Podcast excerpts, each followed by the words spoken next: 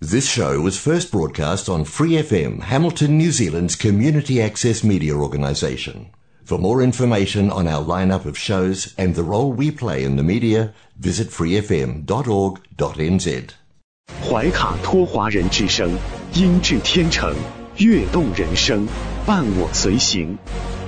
怀卡托华人之声，音质天成，乐动人生，伴我随行。 You are listening to Waikato Chinese Voices. Follow our radio, share the world. 您正在收听的是 FM 八十九点零怀卡托华人之声广播电台节目，我们在新西兰为您播音。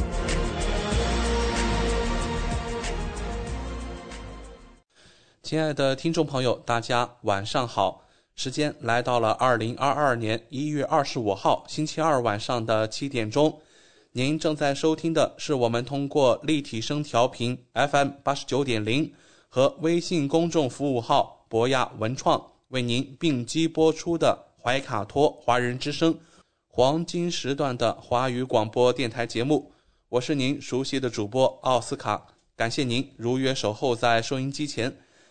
在今天节目开始的时候，我们依然和您分享来自卫生部的最新疫情通报。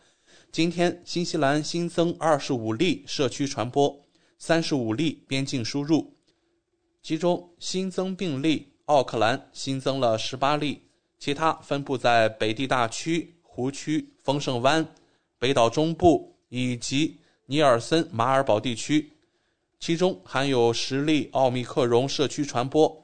其中还有两例位于陶浪加。新西兰全国现有二十九例奥密克戎病例，十人入院，无人需要入住 ICU 病房。入院患者的平均年龄为六十二岁。在十名住院患者中，五人位于北岸医院，两人位于奥克兰医院，一人位于米德茂医院，两人位于罗托鲁阿医院。符合条件人口中，疫苗首剂接种达到百分之九十五，两级接种率来到了百分之九十三。好了，在接下来两个小时的黄金时段播音，将由我奥斯卡还有我的搭档小峰、轩轩和潇潇为您共同带来。首先和您见面的栏目依然是您熟悉的《中新时报》特约播出的全球新闻纵览。观点改变生活，动态触手可得。中新时报特约节目《全球新闻纵览》，关注大千世界，传播价值资讯。怀卡托华人之声整点播出。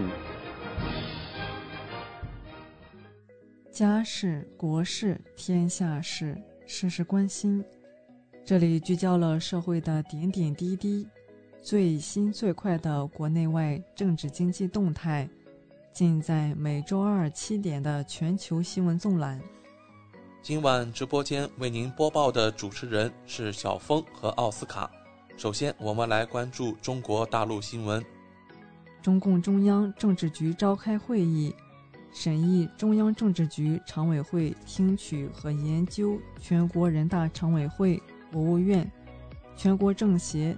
最高人民法院、最高人民检察院党组工作汇报和中央书记处工作报告的综合情况报告。信访工作条例，习近平主持会议。国务院印发“十四五”节能减排综合工作方案。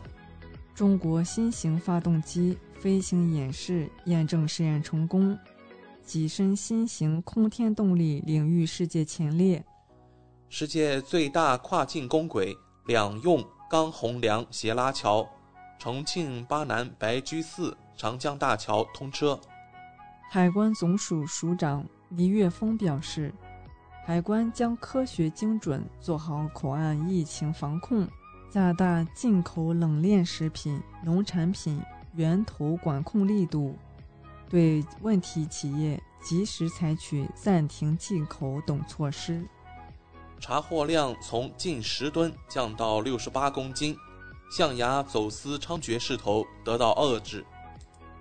四部门发文，加强村民委员会、公共卫生委员会建设。一月二十五日开始至二十九日，新一轮强雨雪上线。八省有大到暴雪，南方湿冷将持续至春节。春运第八天，中国预计发送旅客两千六百零七万人次。浙江省公共数据条例将实行，提出不得强制收集生物识别信息，重复验证。中国援助汤加物资广州集结。山西省出台风河保护条例，三月一日起实施。二零二一年武汉 GDP 超一点七七万亿元。西安已复工复产。规模以上工业企业达七百七十九户。陕西西安七家一级客运站二十四日起恢复省内班线运营。西安大唐不夜城恢复开放，市民雪夜游览。西安商场解封，市民排三十米长队抢购衣服，三女生一次性买走三十件。带来一组经济新闻。国家发改委印发《“十四五”现代流通体系建设规划》，二零三五年全面建成现代流通体系。财政部修订出台《财政行政处罚听证实施办法》。国家统计局数据，二零二二年一月中旬与一月上旬相比，三十二种产品价格上涨，十五种下降。三种持平，生猪价格环比下跌百分之六点七。国家农民合作社示范社发展指数二零二零研究报告在北京发布，国家示范社二零二零年经营收入均值一千五百一十四万元。工信部消息，培育一批进军元宇宙等新兴领域的创新型企业。银保监会消息。鼓励银行给予老年人在存取款等方面适当减免优惠，银行不得利用价格手段开展不正当竞争。三部门联合严查向未成年人无底线营销食品行为。带来一组疫情新闻，国家卫健委一月二十四日通报，一月二十三日，三十一省市新增确诊病例五十七例。本土病例十八例，包括北京六例，其中丰台区四例，房山区一例，大兴区一例，河北三例，均在雄安新区；云南三例，均在西双版纳傣族自治州；山东两例，均在济南市；天津一例在津南区；山西一例在大同市；河南一例在安阳市；广东一例在珠海市。三十一省份累计报告接种新冠病毒疫苗二十九亿六千八百一十二点一万剂次。一月二十三日十六时至一月二十四日十六时，北京市新增九例本土新冠病毒感染者，其中确诊病例七例，无症状感染者两例。奥密克戎变异株关联疫情无新增感染者。北京市政府消息。北京疫情防控形势依然严峻复杂，总体可控。上海市新增一例新冠肺炎本土确诊病例，将奉贤区凤城镇幸福村八组列为中风险地区。上海将进一步完善入境人员十四加七健康监测管理服务。新疆霍尔果斯市二十四日新增新冠肺炎确诊病例四例。无症状感染者十例。西安全市昨起降为低风险地区，恢复正常出行。北京丰台将组织开展第二轮全员核酸筛查。北京全市十区四千六百名医护人员驰援丰台。上海强化入境人员七天健康监测管理，违规者将被严肃追责。广东珠海为疫情封控区居民就医开通绿色通道。郑州二十四日启动肉蛋菜应急投放，低于市场价百分之十到百分之二十五。法治方面，原中国银监会副主席蔡鄂生严重违纪违法被开除党籍；原国家粮食局副局长徐明严重违纪违法被开除党籍；最高法审判委员会原委员、执行局原局长孟祥严重违纪违法被开除党籍和公职；云南中烟工业公司总经理周涛接受审查调查。中国国际贸促会河北省委员会原党组书记、会长高建民被双开。安徽省公安厅二级巡视员黄家胜接受纪律审查和监察调查。大同警方消息，已接到关于自杀男孩刘学周曾被买卖一事的报警，正展开调查。军事方面。设计概念图被骂惨了。美国海军下一代主力驱逐舰 DDG-X 项目暂停抄袭中国零五五大驱。第八十三集团军某旅联合驻地有关部门为官兵办实事，偏远营区开通杨根思部队公交专线。带来一组文体新闻，八部门。为职校学生学习管理画红线，严禁以盈利为目的违规组织实习。二零二二年上半年，中小学教师资格考试笔试报名工作一月二十四日开始，本次考试将在全国三十个省份举行。央视总台网络春晚节目单公布，周深、王冰冰、朱广权等今晚小年夜黄金时段。CCTV 一综合频道、央视网多终端、央视新闻客户端、央视频客户端等渠道同步播出。虎年春节初一预售票房破亿，《长津湖之水门桥》以三千七百三十七万元的绝对优势领跑。二零二一中国新生儿爆款名字出炉，沐晨、若曦占头名。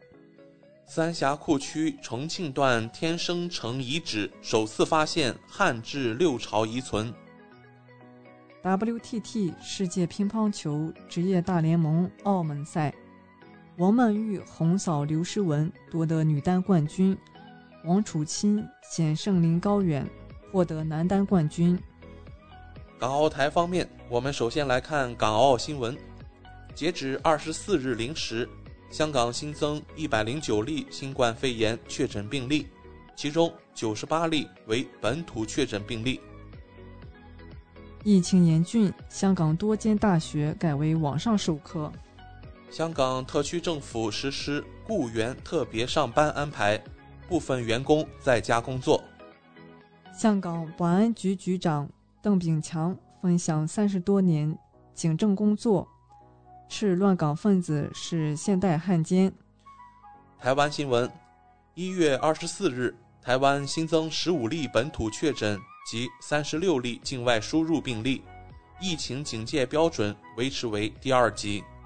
台湾陆委会阻挠福建金马通电工程遭岛内质疑。台湾媒体报台湾自研轻型狙击枪射击精度不足，验收不合格。二零二二年，全国台胞青年冬令营通过视频连线，在两岸多地同步开营。立陶宛朗姆酒转卖台湾贵了数倍，引发强烈质疑。国际方面，习近平将于一月二十五日在北京主持中国同中亚五国建交三十周年视频峰会。习近平同以色列总统赫尔佐格就中以建交三十周年互致贺电，李克强同以色列总理本内特互致贺电。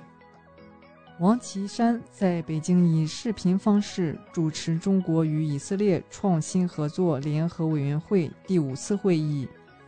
中方希望北京冬奥会期间俄罗斯不入侵乌克兰。赵立坚回应：纯属子虚乌有。外交部回应：美国取消中方赴美航班，停止将航班防疫问题政治化，停止干扰和限制中美人员正常的往来。外交部消息，中国政府决定再向汤加提供三批紧急援助。国际奥委会主席巴赫近日已抵达北京，将于一月二十五日出席北京冬奥会及相关活动。国际奥委会媒体运行部高级总监表示，期待北京冬奥会成功举办。国际雪车联合会主席表示，北京冬奥会将成为集中展示冰雪运动的舞台。截止北京时间二零二二年一月二十四日二十一时二十一分，美国约翰斯霍普金斯大学统计数据显示，全球累计确诊三亿五千一百九十万三千二百六十一例，其中死亡五百五十九万八千零四十二例。美国新冠累计确诊病例七千零七十万零六百七十八例。累计死亡病例八十六万六千五百四十例。美国休斯敦副警长例行拦车后遭司机枪击，当场死亡。美国消息受疫情直接影响，超千万民众无法工作。持续燃烧三十六小时，加州山火过火面积超六百零七万平，迫使民众撤离。美国国务院发通告。建议公民不要前往俄罗斯。美国民调显示，百分之七十二的美国人认为美国正朝着错误的方向前进。美俄海军在地中海大举集结，美展示三航母作战，俄调动三舰队精华。俄罗斯外交部发言人扎哈罗娃表示，西方正在为对俄挑衅进行舆论铺垫。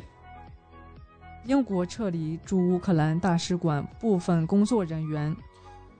感染奥密克戎毒株的病例占比已经超过百分之五十，已经成为韩国主要流行毒株。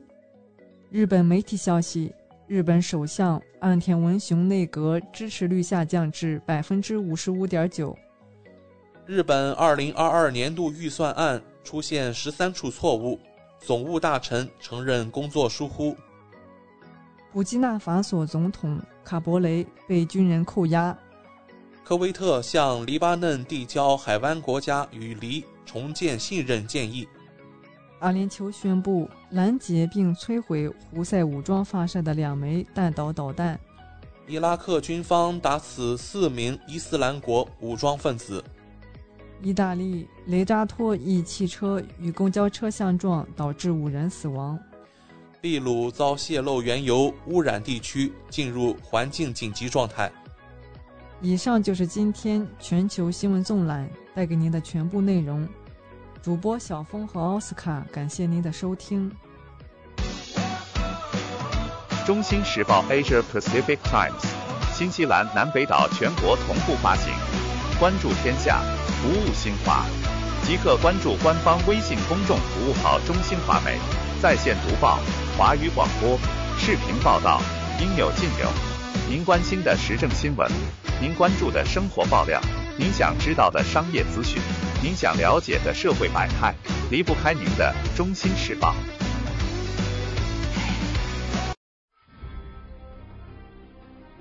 立法、审批、监督，怀卡托华人之声国会论坛。与您纵观新西兰政坛风云变幻。亲爱的听众朋友，您正在收听的是怀卡托华人之声每周二晚固定栏目《国会论坛》。众所周知，新西兰是议会制国家，实行多党内阁制，总理、内阁和立法机构掌握国家权力，内阁由国会多数党组成。执政党、反对党往往会针锋相对。在接下来十分钟的国会论坛时间，我们和听众共同关注执政党、反对党都在这一周内发布了哪些新闻，讨论了哪些提案。让我们来共同梳理。我是今晚的主播奥斯卡。我们首先要和听众朋友们分享的是最新的民调又出炉了。我们来看看哪些党派的支持率上升。在昨天啊，纳税人联盟民调有一个新的结果出炉了。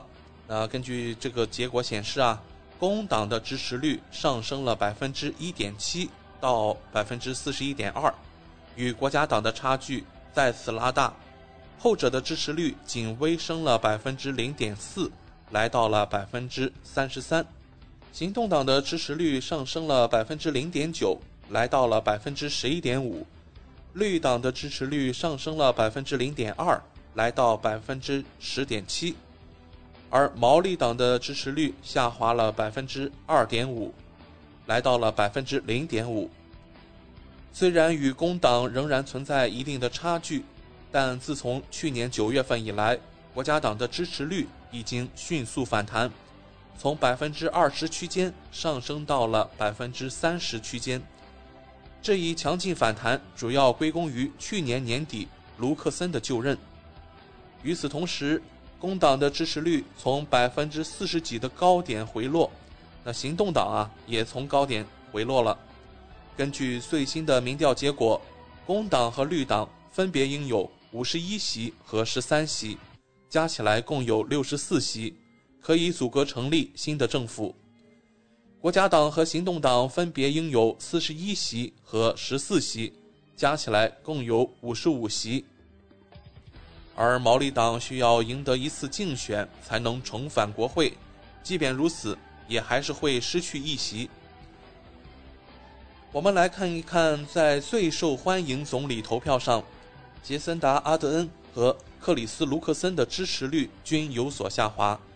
阿德恩的支持率下滑了百分之一点六，来到百分之三十七点五；卢克森的支持率下滑了百分之二，来到百分之十八点四。那么，唯一支持率大涨的党魁，则是行动党的党魁大卫·西摩，他的支持率上升了百分之两点八，来到了百分之八点四。而前国家党党魁朱迪斯·柯林斯的个人支持率上升了百分之零点四，来到百分之三点八；西蒙·布里基斯的支支持率上升了百分之零点九，来到百分之一。这项民调是一月十号周一到一月十七号周一期间进行的，受访选民为一千人，在百分之九十五的置信水平上，最大抽样误差。为正负百分之三点一。我们看到啊，根据这份民调，那么工党啊仍然牢牢把持这个龙头老大的位置，而我们看到国家党新任党魁卢克森这个个人支持率啊依然保持一个上升的势头。我们在接下来和大家来分享新西兰最新出台的更严格的口罩规则。由于奥密克戎进入到了新西兰社区，新西兰将在交通灯系统中实行更严格的口罩规则。总理阿德恩在今天宣布了这一消息，而口罩令呢将在九天以后开始生效。现在的规则包括在食品和饮料企业、近距离的企业活动和聚会中戴口罩，吃饭、喝酒或运动仍然可以不用戴口罩。口罩令也将不适用于非公开的工作场所、游泳池和独家使用权的聚会。现在的口罩规定需要是一个真正的口罩，所以不能使用围巾和头巾。总理阿德恩说：“啊，头巾不够好，围巾也不能为您提供保护，T 恤衫绝对不行。”卫生总干事阿什利·布鲁姆菲尔德博士说。他们不打算向日常工作的普通公众推荐 N95 口罩，因为它们更昂贵、更难以购买。然而，对于那些正在使用这些口罩的人，布鲁姆菲尔德博士说，卫生部将提供如何正确佩戴口罩的建议。被强制要求接种疫苗的员工，比如医护人员、教师以及边境和军工部门的工作人员。将必须佩戴外科手术级别的口罩，不允许佩戴布制口罩和头巾。在红灯、航班、公共交通工具和出租车、零售店和公共场所以及卫生和教育设施中，已经要求佩戴口罩了。与此同时啊，我们也注意到了绿党的党魁大卫·西摩又对当前政府的一些防疫措施提出了自己的看法。就在上周五，新西兰卫生部宣布延长新冠病例及密接者的隔离期，无论居家隔离还是在集中隔离的 MIQ，新冠确诊病例的隔离期已经改为至少隔离十四天，其中包括七十二小时没有新冠症状。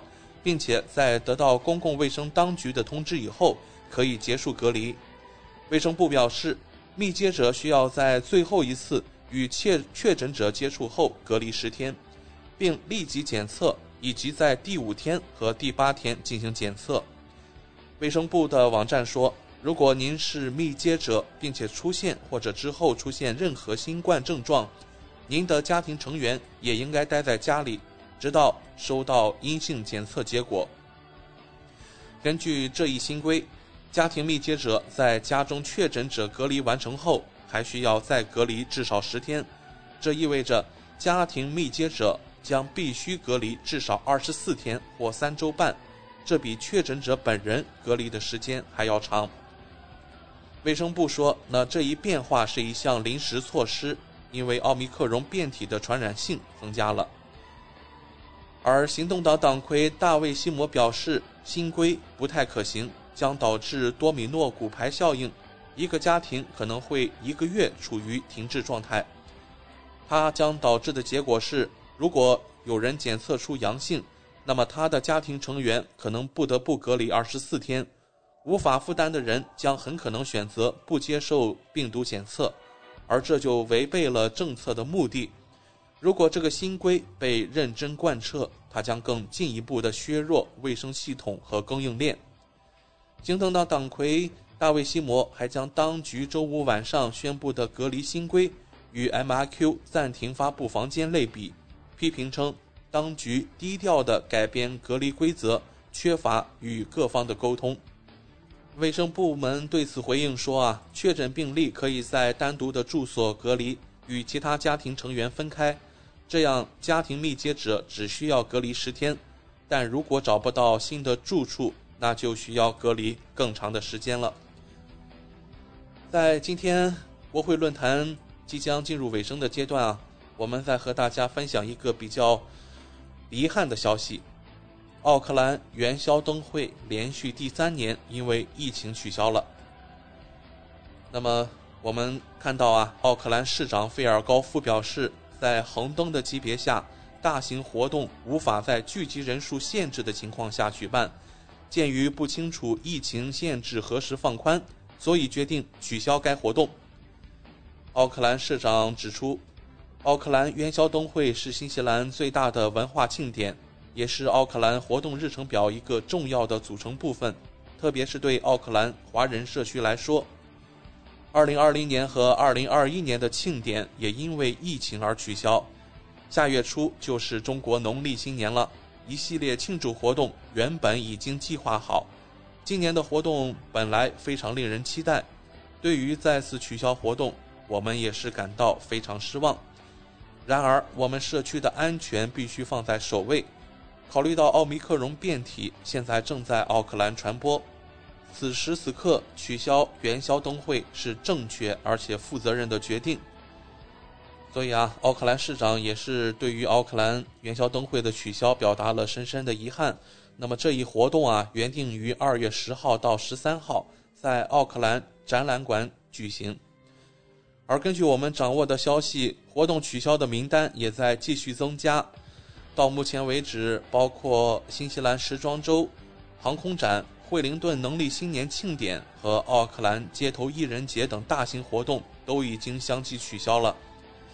根据活动过度支持付款计划，超过五千人的票务活动可以申请高达百分之九十的不可收回成本。根据艺术和文化活动支持计划，艺术领域的小型活动也能够获得高达三十万纽币的支持。这两项计划只包括2022年4月3日之前的活动，并不包括体育、商业或食品和葡萄酒行业的小型活动。好的，今天国会论坛节目就告一段落了。希望主持人分享了您和家人感兴趣的新闻内容。我们会在稍后进入今天的工商服务时段，Lily 谈保险。来自新西兰汉密尔顿专业的保险和理财专家 Lily 女士将为听众朋友们介绍最适合您的个人和家庭保险计划。我是您的私人健康顾问。我也是您的保险索赔专家，我更是您的家庭风险管理和理财专家。丽丽谈保险，每周二晚上七点半准时与您相约怀卡托华人之声。亲爱的听众朋友，大家好，欢迎来到您熟悉的丽丽谈保险专题时间。我们邀请纽西兰顶尖的专业保险和理财专家莉莉女士。与收音机前和正在线上收听节目的新朋友、老朋友们打个招呼。各位听众朋友们，大家晚上好。我们知道您是全球百万圆桌 MDRT 顶尖会员，纽西兰第一位获得全球华人金融保险业最高荣誉国际龙奖 IDA 白金奖的保险顾问，新西兰保险行业大奖 Ascent 最高奖项白金奖。和 Apex 最高奖项白金奖的获得者，很高兴您做客我们的节目。谢谢阿斯卡。嗯，丽丽晚上好。之前的节目中啊，我们聊到了精神疾病对购买保险的影响。今天我们请丽丽来跟我们聊一聊医疗保险和大病保险的区别。首先要请教您了，医疗保险和大病保险都是保障我们生病的保险，它们都有哪些不同吗？嗯，没错。嗯，奥斯卡，今天呢，可能就是借着这个机会呢，我们可能重新来聊一聊医疗跟大病的保险。好的。那之前我们在节目中呢，有单独的介绍过医疗的保险，不同种类的医疗保险，也有单独介绍过大病的这个保险。可是呢，经常我其实，在平时见客户中呢，经常会遇到的一个问题就是，医疗保险跟大病保险有什么区别啊？很多的客户可能在听完介绍之后呢，可能还是有一些不太明白。所以呢，我们今天就特地来谈一下。这两个保险虽然都是保障我们生病、保障我们身体健康类型的保险，它们有什么不一样？其实这两个保险呢有本质上的差别。第一个，医疗保险它是一个报销型的保险，就是说报销型的保险呢，我们是看不到钱的，我们有账单，然后保险公司帮我们去付这个账单。嗯，那么有的时候呢，可能我们。自己预付垫付了这个账单，然后保险公司把钱退给我们。但绝大多数的情况下，我们都不需要垫付任何的账单，都是我准备要做什么，有了预批，然后保险公司呢，呃，预批之后我去做了这个检查或看了专科或者手术或者住院，然后呢，保险公司会直接帮我付这笔钱，付给我的医疗服务提供商。嗯，那么医疗这个保险呢，所以它其实是平时我们在使用中呢使用的比较频繁，我们其实。大家购买，很多人为什么华人很多喜欢购买医疗保险呢？因为它经常容易索赔，你索赔你就能看得到保单的价值嘛，对不对？那其实很有意思呢。洋人很多不不一定会买医疗保险，洋人买大病保险的特别的多。嗯，那么大病这个保险呢，它不是一个报销型的保险，它是一个就是 lump sum 给付的，就一次性给付的这个现金给付的这个保险。那大病这个保险呢，它现在其实大病的。保障范围非常的宽，有的保险公司保七十多类各种各样的疾病，然后呢，大多数好的保险公司呢，它有提供轻症、重症，它都会赔，甚至可以多次理赔，甚至有保险公司可以多次理赔癌症都可以。那么，所以现在的这个大病呢，是它有这么多的疾病列出来，只要我符合条件，满足了其中任何列出来的一个条件，一一种疾病。的这个索赔条件，他就一次性的会赔给我一笔钱。那这个钱呢，取决于很多原因。第一个是我购买的额度，我比如说买的是一百万，还是我买的是五十万，那么他会赔多少？第二个，这个疾病的轻重性，因为刚才我提到了保险公司他会保轻症，那么如果我得的是轻症，如果按照保险公司的规定，是否是赔百分之二十五、百分之十、百分之五十等等？那么还有一个呢，就是按照是说我购买的这个保险的话呢。是否里面还有一些其他的一些功能？你比如说，有的大病保险里面它还有带这个职业保障的这个保险。那么，比如说因为得了大病，比如说中风，我永远不能做本职行业了，回头我还可以索赔这个大病下面带的这个职业保障的这个保险。那所以说呢，大病的这个保险，它跟医疗的保险呢，其实不无论是说产品设计还是理赔，其实是完全不同种类的保险。那么是他们都是保障我们身体健康、生病甚至是意外。那么说到意外呢，医疗可能就没有办法去保障这个了，因为我们有 ACC，ACC 它是保障我们所有的这个意外伤害。对。包括我们治疗的这个费用，因为 ACC 使用的是公立的这个系统。嗯。然后呢，我们的这个大病的保险呢，它里面有专门一个类别是这个身体功能类的区别。你比如说看不见、听不见，然后呢或者损失了手或脚或者瘫痪或者车祸造成，比如说瘫痪，那这些包括是意外伤害造成的，它也会它也是会赔的，在在大病下面很多。所以呢，就是说大病的这个保险呢，它因为是其实。它它因为它的设计是一次性赔偿一大笔现金，那么所以说呢，其实大病这个保险呢，当然如果我们购买的是那种一次性索赔的大病保险，那么我们在索赔的这一刻，这个保单就终止了。如果假设我们是一次性赔完的话，你比如说一位客户不幸患了癌症，那么他买的这个大病的这个保险呢是一次性理赔的，那么。它的这个保额，比如说是一百万，那么保险公司看到它的这个诊断结果之后，符合条件，一次性赔了一百万的现金，那么这张保单就完全消失掉了，然后呢，也不需要付保费了。那么你想要再买，你也买不回来了，因为得了病嘛，没有人愿意会保。嗯。那可是呢，如果这个客户同时又有医疗的保险，那么他的保费同时要付，继续继续还是要付，因为他在。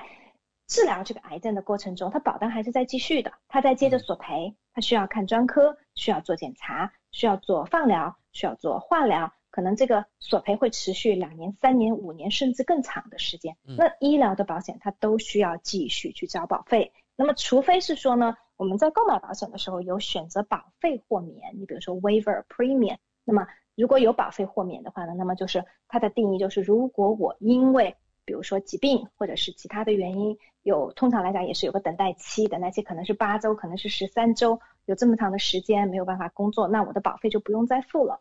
那如果是有保费豁免的话呢，那当然你保费就不用付。但是绝大多数的客户在购买医疗保险的时候，不会去选择保费豁免这个选选择。那所以说刚才我举的例子就是说，我们在医疗保险呢索赔的情况下，我以后一直都要继续去付这个保费。而且还有一点需要提到的呢，就是。医疗的保险呢，它是建立在我们的公立医疗基础上的。那么我们的公立医疗呢，每个人都享受它给我们提供免费的，包括看诊啊、治疗啊、住院啊手术。公立医疗大家都知道是应急的，就是非常紧急的、威胁生命的，会在公立医院得到优先的处理。那么大部分我们得的情况当然是不紧急的，不是马上威胁生命的，所以才会需要排队嘛，对不对？所以我们才会需要去买。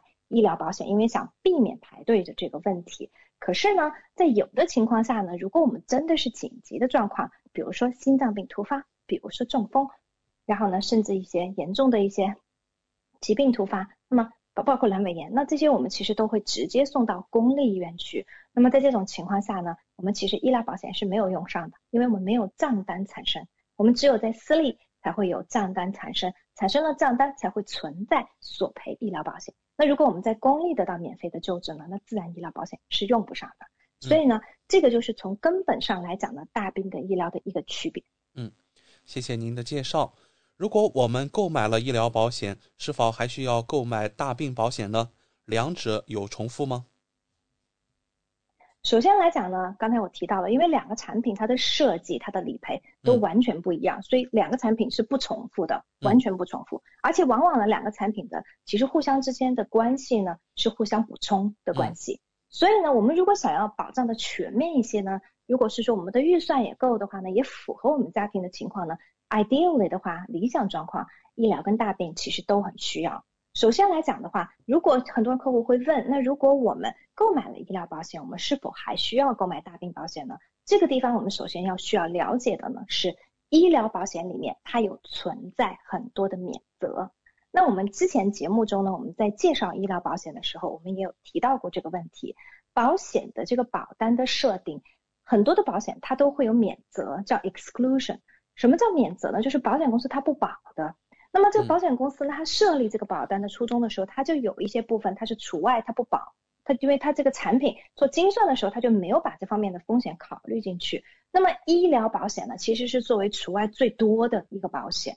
我们所有的保险里面，包括人寿、大病、收入保障等等医疗保险，其实它的 general 的 exclusion 就是正常的除外，其实它是最最多的，它的免免责。就是说，哪怕是我一个绝对健康的人去申请这个医疗保险，那么也会有很多的地方不保。比如说，举个例子，比如说肾透析，肾脏的透析呢，绝大多数医疗的保险它都不保。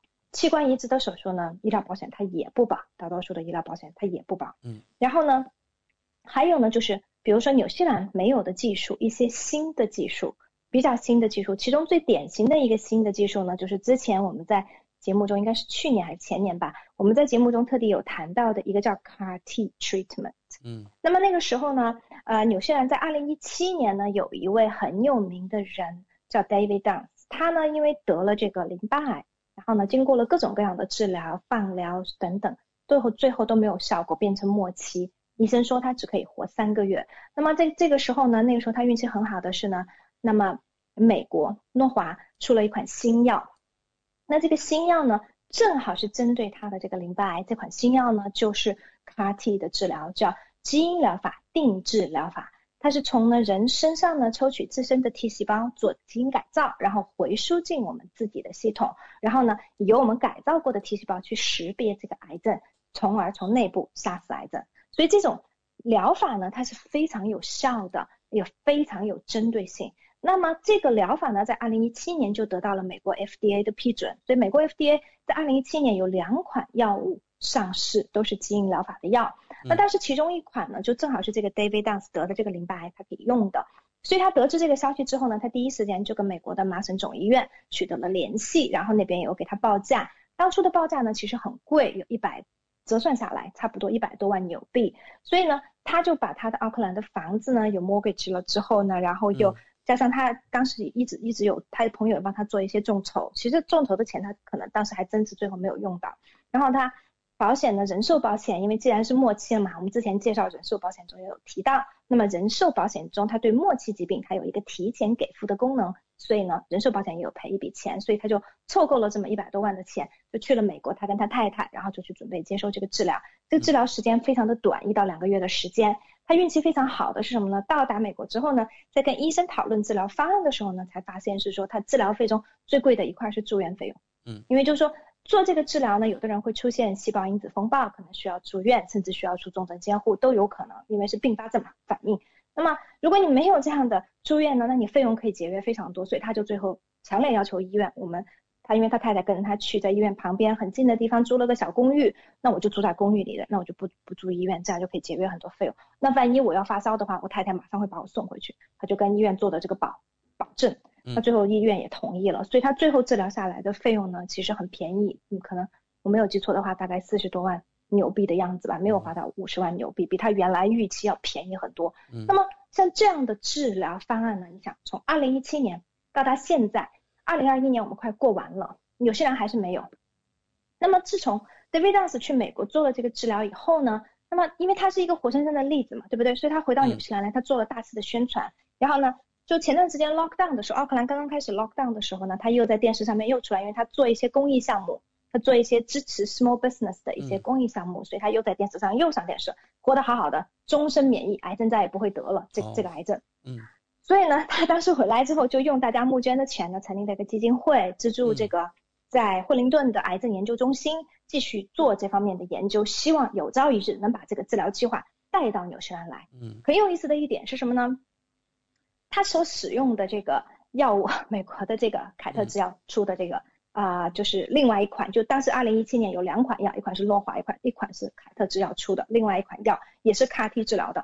就他所使用的这个 CAR T 治疗的这种最新的方法，今年几个月前，就今年年中的时候，在中国第一款 CAR T 的药已经上市了。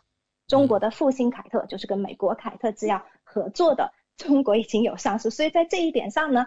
嗯，中国走在我们纽西兰的前面，那因为可能是人口基数比较大，所以当时这款药在中国上市之后呢，非常的贵，定价是可以说是天价。哦。因为你想想看嘛，如果在美国要花费将近几十万，甚至要上百万的话，你在中国折算成人民币也是大几十万人民币，上百万人民币。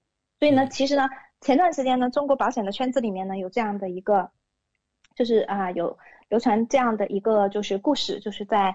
中国有一位第一位吃螃蟹的人就接受这个复星凯特的这个 CAR-T 治疗的，已经出出院了两个月，癌症就治好了。嗯，然后呢，对一百多万人民币的这个账单，然后呢，但是已经全部治好，就是末期的疾病全部治好，所以可以说是很牛的。像这样的治疗，我们的医疗保险是不保的，因为纽西兰没有。OK OK。然后呢，除了这个 CAR-T 的治疗以外呢，还有另外一种治疗呢，这么多年呢，也是有一直都有谈到过，就是细胞疗法。就是我们就是包括干细胞疗法，那么干细胞的疗法呢，是治疗神经系统疾病非常非常好的一个疗法。因为我亲眼有看到我同事的这个邻居有这个嗯霍金德的这种渐冻人，然后呢，他之前呢在好多年前就每一年会飞到美国两到三个月去做这个干细胞疗法，然后呢能够保持他这个疾病不恶化，效果非常的好。但是他接受这个治疗已经是时间有点晚了，所以不能够完全治愈，但是。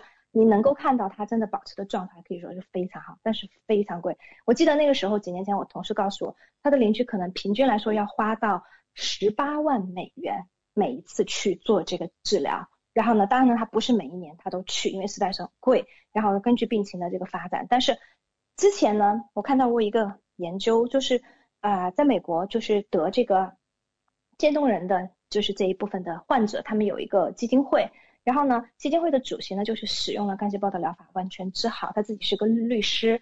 然后呢，我当时还在跟就是纽西兰很大的保险公司的这个产品部经理，我们还在私下里还在聊，说像这样的治疗技术什么时候能够到达纽西兰？到达纽西兰，就算到达纽西兰，保险公司我们的保险行业有没有可能会去承保这样的东西？因为非常非常的贵。因为即使在美在美国，像 CAR-T 这样的治疗，大多数的保险公司它也是不承保的。包括在中国现在上市的复星凯特的 CAR-T 治疗，中国的保险公司其实它也不承保。但是我们讲的是医疗保险，它不会承保，所以这个就是医疗保险里面它的这个大免责。另外还有一个呢，医疗保险里面比较常见的一个免责呢，就是植入性的设备。那植入性的设备，有的人会问是否是心脏起搏仪，是否是除颤仪？当然不是了。以前旧的不好的医疗保保险的版本呢，的确它不会把起搏仪、除颤仪的植入。然后呢，后来新的版本它都会把，所以这些问题就是这些仪器没有问题，就是除颤仪、包括起搏仪、包括 leadless 它都会赔。现在，但是它现在特指的这个啊，我们在医疗保险里面它不保的这个植入性的设备呢，你比如说举个比较简单的一个例子，像大脑皮层植入的这个芯片，然后呢，还有包括你看，像我们之前有聊到过得帕金森的人，他可以置入 DBS，然后能够让他像正常人。一样生活就是叫深度脑部刺激仪，那么这种刺激仪每两到三年必须得更换一次，为什么？因为随着这个疾病的推移，它刺激点会偏移，所以你要重新做植入，这个费用是相当昂贵的。那这个是属于植入性设备，那这个在医疗保险中它也是没有的赔。那你比如说我前段时间有一位客户在澳洲，他因为一个耳朵失聪，所以他需要做这个人工耳蜗的植入，那么。他最后呢，他医疗保险前期看耳鼻喉科专科确诊这些都赔，然后呢大病也有赔，因为毕竟是失聪嘛，算大病的一个索赔。最后的话要做人工耳蜗植入呢，就得要自费了，因为这个植入设备保险是医疗保险它没有的赔。对，所以就说呢，医疗里头它对植入的设备的这个定义呢，还有包括它的限制其实是很多的，很多的植入性的设备都没有的赔。你比如说像机器人膝盖，那这些比较先进的东西，那你说我们做正常的。钛合金关节置换它是会赔的，但是呢，你比如说做一些很新技术、高科技、有人工智能的一些东西，它可能就没有办法赔得到，因为这就是属于它的这个大的这个免责里面的。所以说呢，我们即便是有了这个医疗的保险，它因为有这些免责的这些存在，包括器官移植，你看我几年前我有客户索赔过器官移植这个大病的这个索赔，他的医，因为他整整个的手术都是在。公立医疗完成的，所以说呢，他的医疗保险一分钱都没有赔，那全靠这个家庭能够撑过来，全靠大病的索赔。那所以说呢，其实为什么我们在购买了医疗保险还是需要购买大病呢？因为大病的保险它有这些特别重要的作用，能够补充医疗保不到的这个地方。嗯，好的。那在今晚的节目，我们还有一个问题需要请教：如果我们购买保险的预算有限，只能从两者中选择其一。您认为是哪个保险更重要呢？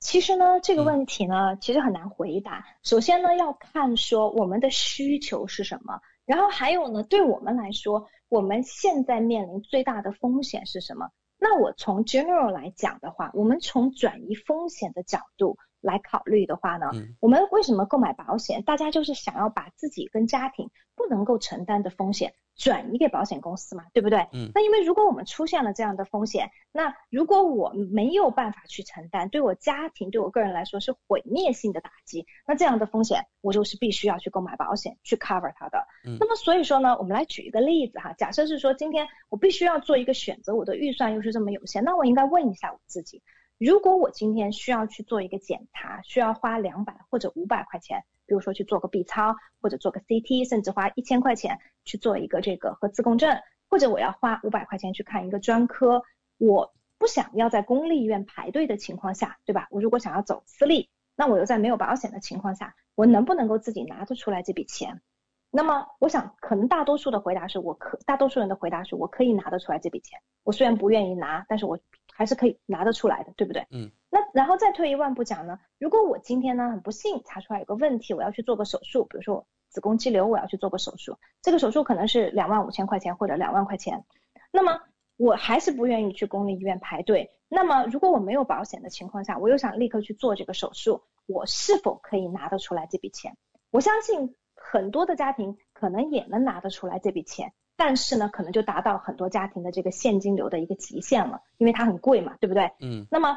但是呢，如果我们非得要取出来这笔钱去用作马上的治疗，那可能不会对我们跟家庭造成一些毁灭性的打击，对不对？虽然是很贵，说不定我也可能会去借借债，但是不会让我整个就是所有的储蓄、所有所有之前的努力全部都进去了。可是我们再退一步，换一个角度来讲，如果我今天得的是中风，举个例子，因为我最近看到好几位。包括我的朋友的妈妈，还有我的客户都有出现这个问题。比如说中风，我中风之后，我永远不能做本职行业了，这是第一个。第二个，我可能身体有一部分瘫痪，有一部分不能动，或者我不能讲话，那我需要人长期照顾。那么，我是我该怎么办？如果我后面我还要活四十年，我还要活五十年，甚至更长的时间。我比如说我三十多岁客户中风，四十多岁中风，我后面还有三四十年，还有四五十年。那我需要人照顾，我会我应该怎么办？我永远不能再工作，我没有收入了。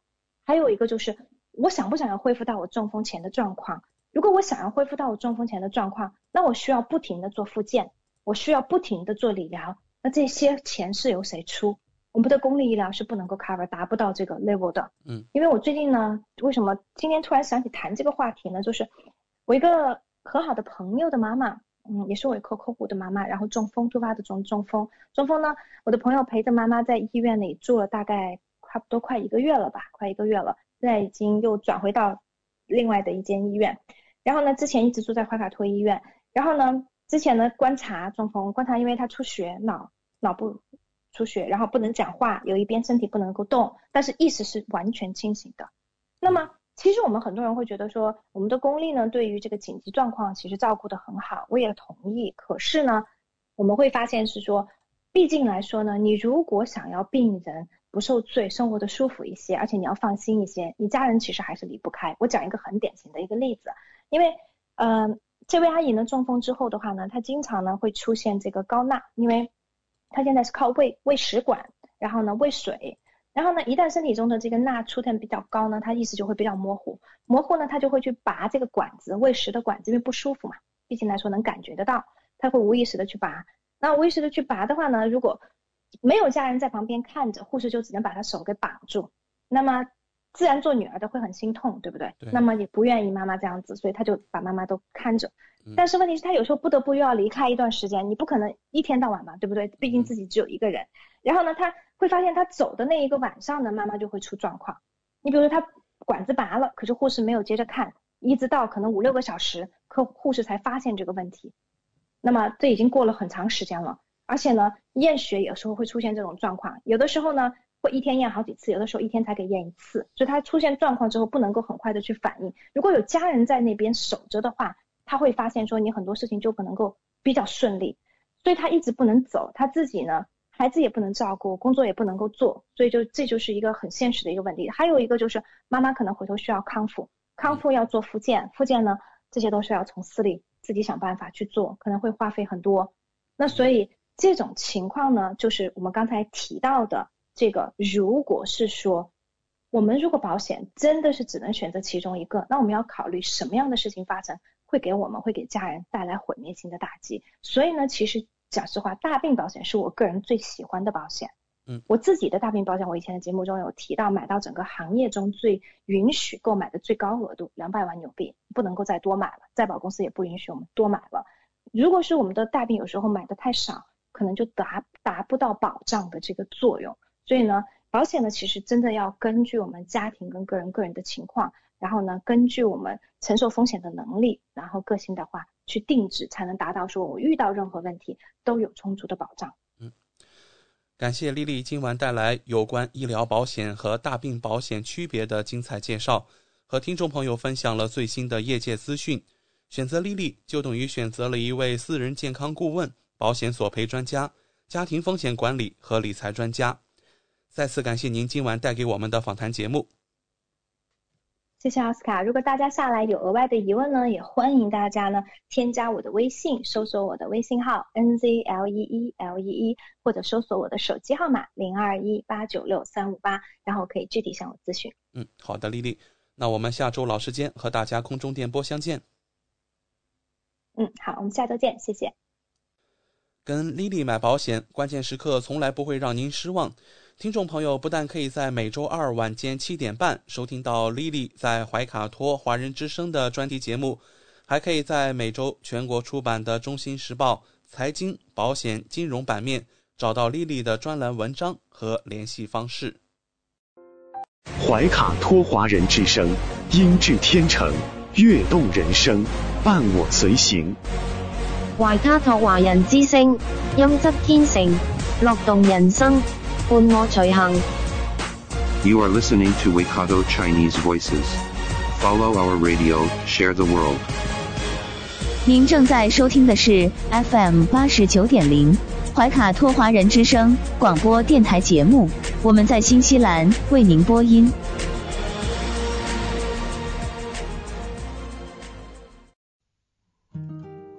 感受东方文化，体验汉语魅力。怀卡托华人之声电台主播轩轩主持，中文了不得，让您足不出户，感受地道中文，轻松学汉语，快乐中国行。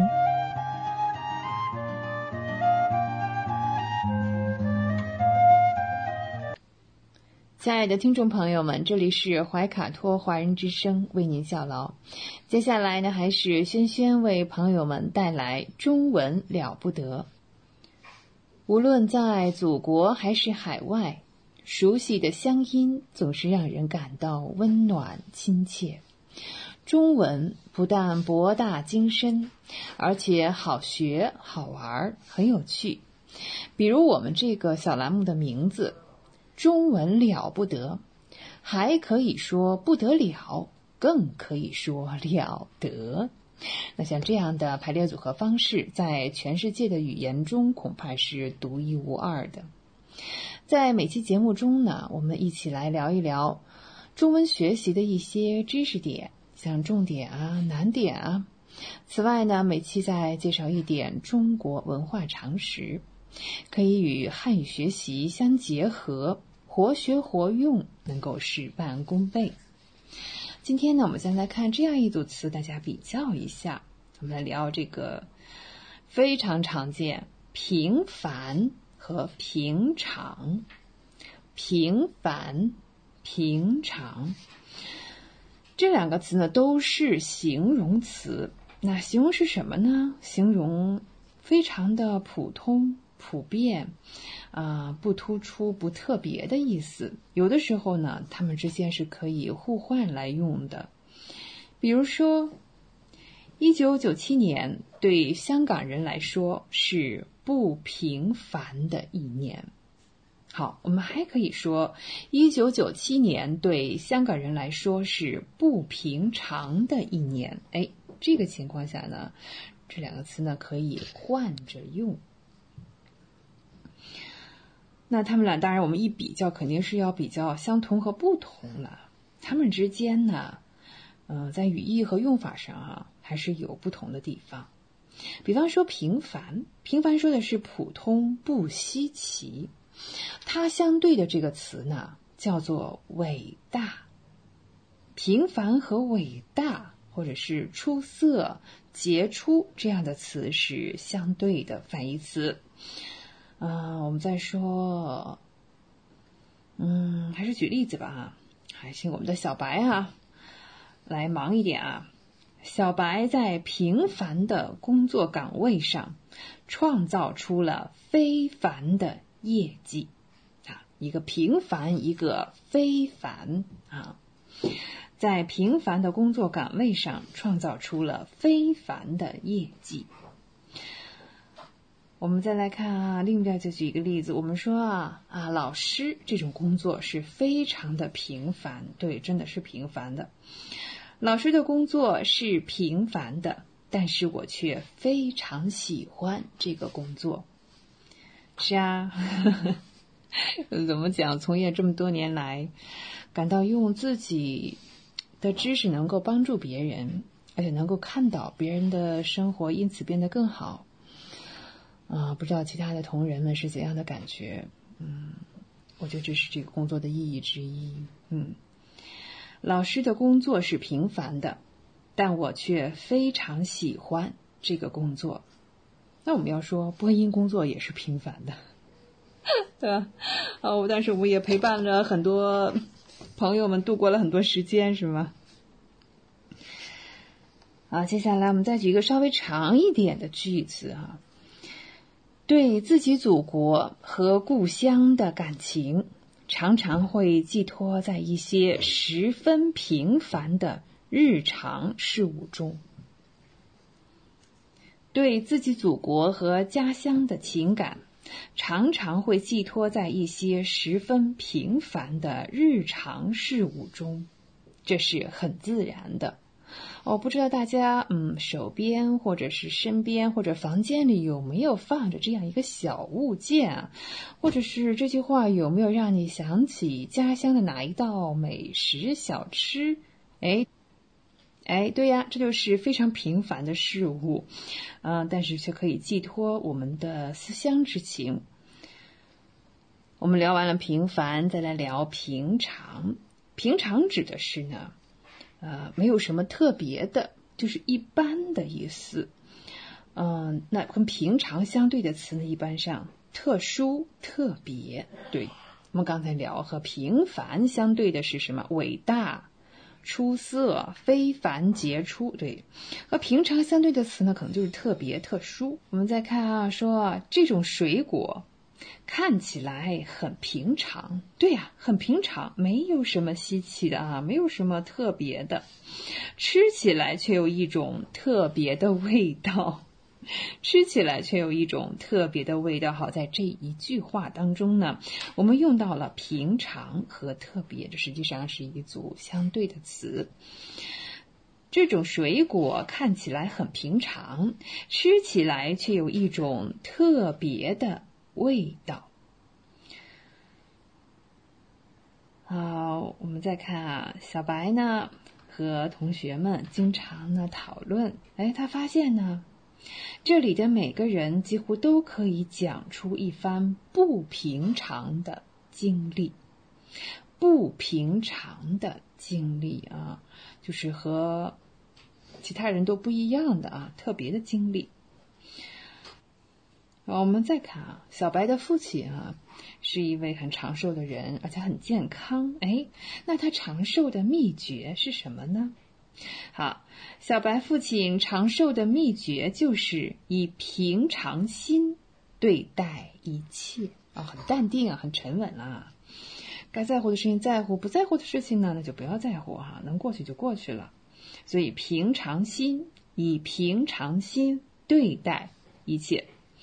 我们要说啊，如果我们说前面加上否定的“不”字，好比说不平凡，不平凡表示的是杰出的、伟大的，对呀，就是平凡相反的那个意思啊。那如果说我在平常的前面加上“不”，不平常，这只是表明反常有点儿。哎，对，和平常的情况不一样啊！哎呀，这个不平常啊！是啊，哈。另外呢，平常可以做名词。啊，他有时候可以这样做哈，说：“哎呀，小白呢身体很好，平常很少请假。”哦，你看在这里，平常很少请假，平常就作为一个名词在存在。在这它指的是什么呀？平常很少请假是说一般的情况，通常的日子里怎么怎么样？哎，表示这个意思。一般的情况，通常的日子里哈。嗯，再看啊，好，小白呢平常一般是不请假的。那平常呢，小白对自己的要求是很严格的。平常，小白对自己的要求是很严格的。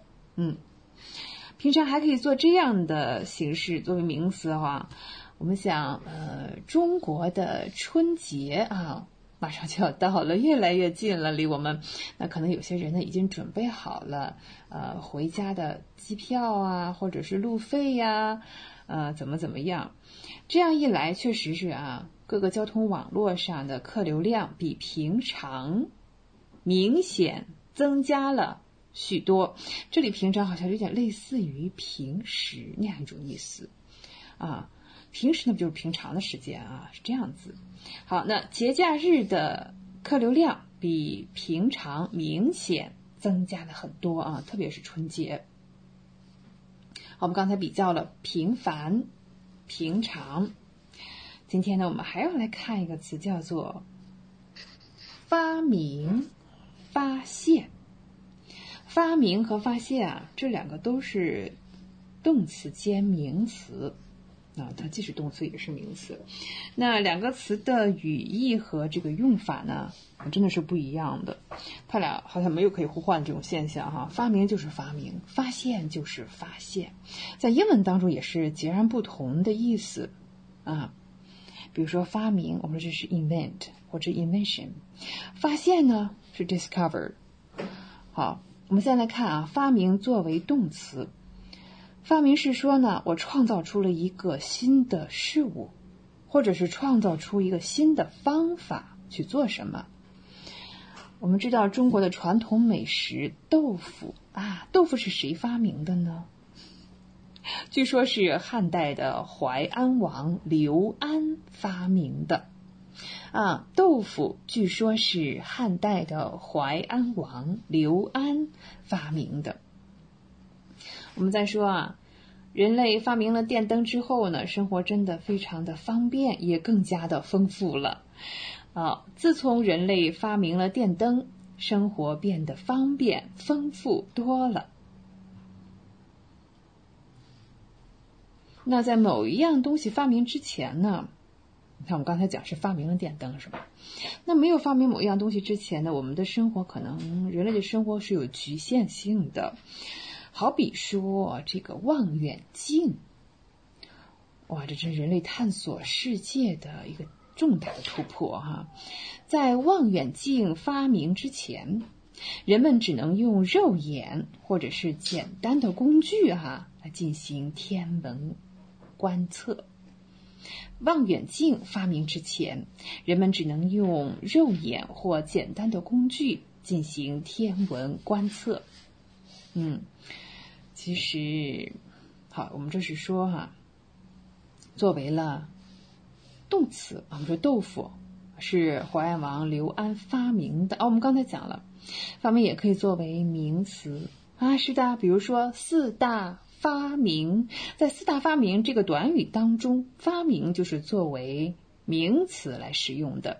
那四大发明耳熟能详啦，对，指南针、造纸术、火药、印刷术啊，只能说啊，四大发明是中国人留给世界的珍贵遗产。要换成现在的汉语说，这叫全球公共产品。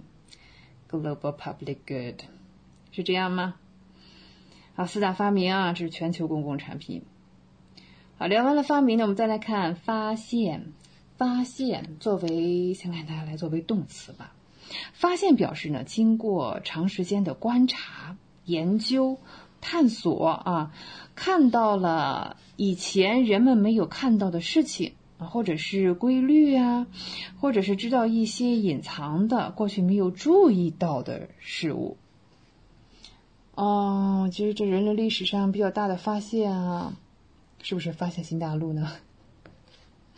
啊，发现新大陆呢，事实上是一位中国人，他叫法显，应该是一位和尚啊，不是哥伦布，是法显发现了新大陆。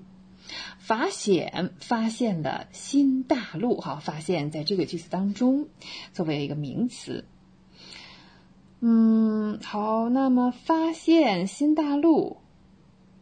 我们还可以发现，平时日常生活当中，我们更多发现的是问题。对啊，那发现问题就要解决问题呀。是啊，我们要及时发现问题，及时解决问题。那心理学的研究发现啊，这也是一个做一个动词是吧？环境色彩的变化能够引起人的情绪和心境的变化。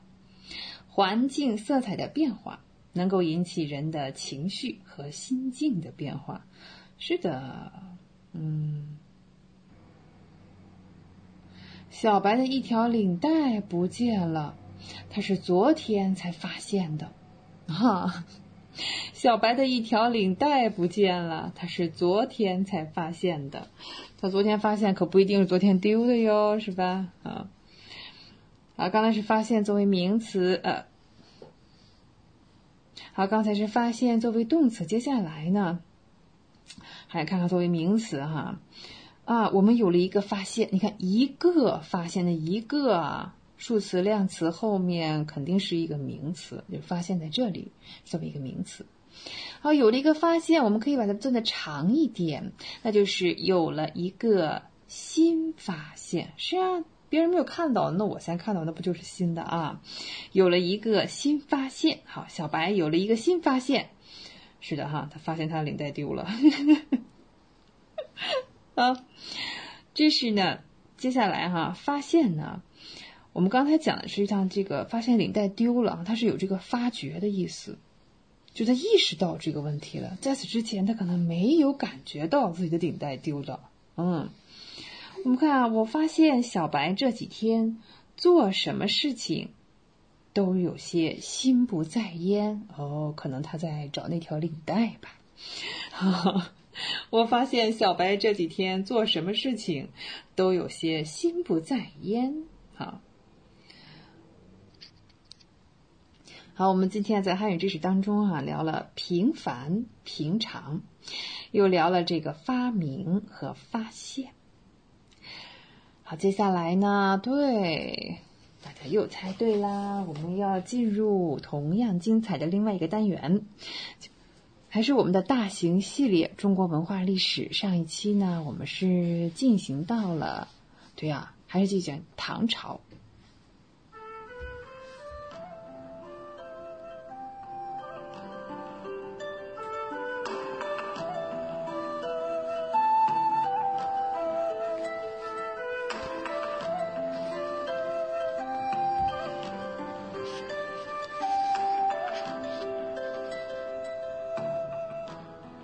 上一期呢，我们聊到了唐朝的应该是宗教啊，还提到了后来，呃，还有很多的分支哈，比如说民间流传的一些不太正宗的哈，像白莲教什么的。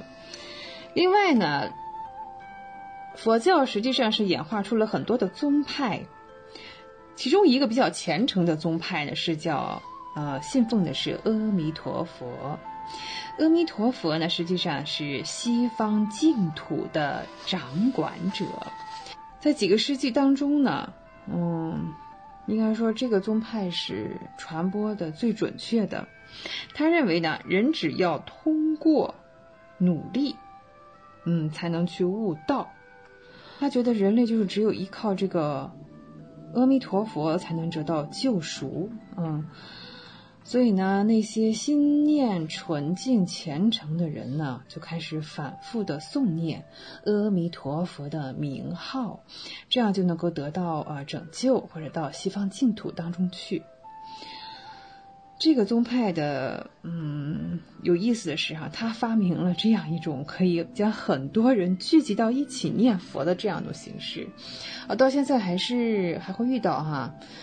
嗯，大家一起念阿弥陀佛，而且很有节奏的、有旋律的啊，来反复的念阿弥陀佛的名字。这也是中国呃信徒最多的一个佛教派哈，对于中国的流行宗教产生了深远的影响。第三个宗派呢，在中国的当时唐朝的精英阶层当中呢，是影响最大的。这个宗派呢，也是诞生于中国，这就是禅宗。禅宗，禅在汉语当中的发音是禅啊，呃，在其他的时候呢，也有人把它译为 Zen 这个音，Zen 这个音。呃，禅宗当中啊，就是我们已经是中国化了，就是佛教中国化之后。嗯，对啊，说起这个事情，我想起了最近习近平主席啊，又重新强调了宗教中国化的问题啊。好，这一点看来一千多年以前啊，我们做到了啊，好好的发扬光大下去啊。在禅宗当中呢，它是没有一个普世的佛陀的。嗯，他的教义上是这样讲说：历史上，哎，佛陀仅仅是一个人啊，他也有生老病死。他劝诫的是呢，每一位佛教徒通过自己的这个努力呢，实现顿悟。尽管禅宗的，你看这个，嗯，信众们哈，应该是来自中国最有知识的阶层，哎，但其实它本身这个呢，它是反智的，嗯，他强调不是用，真的是你动多大的脑子，你就能顿悟吗？呃，真的不是这样，也不是说你智商多么高，你就比别人顿悟的早，而是强调凭借直觉，哎，这好像和情商有关呢。凭借直觉发现内心的佛性，嗯，那修行者呢，通过体力劳动以及冥想，冥想到现在是吧？我们还在用啊，能够达到顿悟。为了使一位僧人顿悟呢？哦，我们可以在经过长期的冥想的准备之后，有一些禅宗的人士呢，会提出一些呢，哇，按照正常的这个禅理呀，比较难回答的小问题来考一考他，看他能不能通过啊。好比说呢，哎，父母没有出生之前本来的面目是什么样？哟，这个问题真的不是一般人能答出来啊！这就双商都很高。再讲万法归一，一归何处？好，那一到哪里去呀？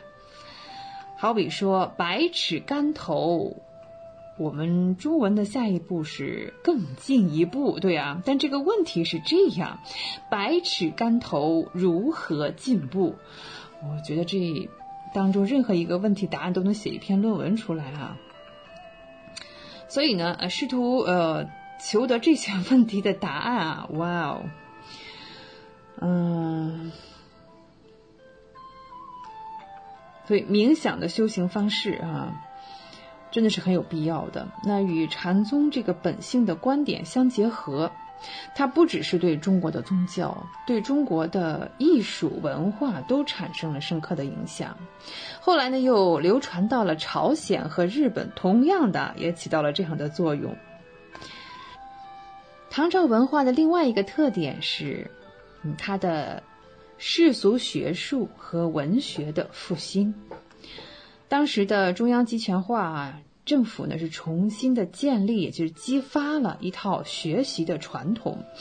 这个传统哈，当时在汉代的时候哈中断了一个阶段，汉代后来也是衰亡了之后哈，嗯，就是一个学士加这个官员的一个复合体，啊，这就有综合素质，要求人的综合素质。当时呢，多数的文人都是啊官员。或者说，多数的官员还是文人啊，那大多数的高官呢，都是能诗善画啊，都是文化人哈。一部呃，后来有一部明朝哈，嗯，编辑的《唐人诗》，收录了大概是两千三百位诗人的四万八千九百首诗的作品。那唐代文化呢，嗯，在世俗的支流还有意识形态上，并不反对佛教。很多的官员私下对佛教哈还是蛮虔诚和同情的，可是呢，啊，作为这个政府的官员，走仕途的嘛，所以他的价值观呢变得很现实哈，或者很世俗也是很正常的啊。哪朝哪代都是如此啊。唐朝的史官恢复了汉代哈修撰前朝正史的惯例。此外呢，唐代学者在中国历史上首次开始编纂综合性的制度史、地域史和地方志。他们编纂词典，然后呢，还有一些学者用文言文呢写一些鬼怪传奇啊。现在说是恐怖小说啊，对呀，诡异的那种。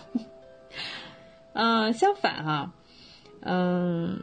真要写到就是佛教有关这些条条文文的时候呢，他就不用文言文了，他直接还是用白话文来写的啊，好像更有利于普及给百姓哈。尽管这个佛教，嗯，其实佛教相关的绘画哈也是和世俗有关的，嗯，但那个时候呢，中国的山水画也是兴盛于唐朝，嗯，世俗文化的发展。最为繁荣的领域啊，那毫无疑问是诗歌啊，唐诗啊，对，呃，诗歌代表了唐代文学的最高成就。嗯，我们说李白啊，他能不能说他就完全世俗化啦？也不好说啊。嗯，其实他更类似于道家那种风格，他不属于就是啊佛家那种哈。嗯。李白出生于四川，哎，对，他在唐代诗人中哈，真的是非常例外的是，他从来没有参加过科举考试。放现在的话说，这是没有参加过高考。哎呀，尽管如此啊，他还是在长安哈短期的任职呢。李白属于身形健硕啊，而且呢，他好剑啊，他舞剑确实舞得很好。再有一点，众所周知，他喜欢对喝酒。在他现存的诗篇当中，像什么《将进酒》啊、《月下独酌》一类的这种名诗哈，流传的还是很多的、很广的。据说呢，他是因为有一次喝醉了酒啊，也可能是幻觉还是怎么样啊，他看了这个月亮的倒影在水中，结果就掉进了水中，后来是溺亡的。李白的诗歌啊，风格呢真的是豪情激荡，他对于美的捕捉啊和描绘，有的时候是细致入微，有的时候是波澜壮阔。在李白的笔下，人生短暂，宇宙无穷，这恰恰符合了这个老子的某些想法，是吧？人生有涯而知无涯嘛。有涯逐无涯，殆矣。但他呢，并未因此而隐退于世。啊，他并不认为道应该就是清净无为的，而是应该有所为。嗯，他更愿意与这个阴阳消长的元气融为一体啊。唐代呢，与诗人李白齐名的是杜甫。杜甫应该是出生在。公元七百一十二年，哈，在七百七十年去世。杜甫的出身啊，不要小看，也是文学世家。二十四岁呢，就是进士考试呢，但他没有成功啊，可能落榜了。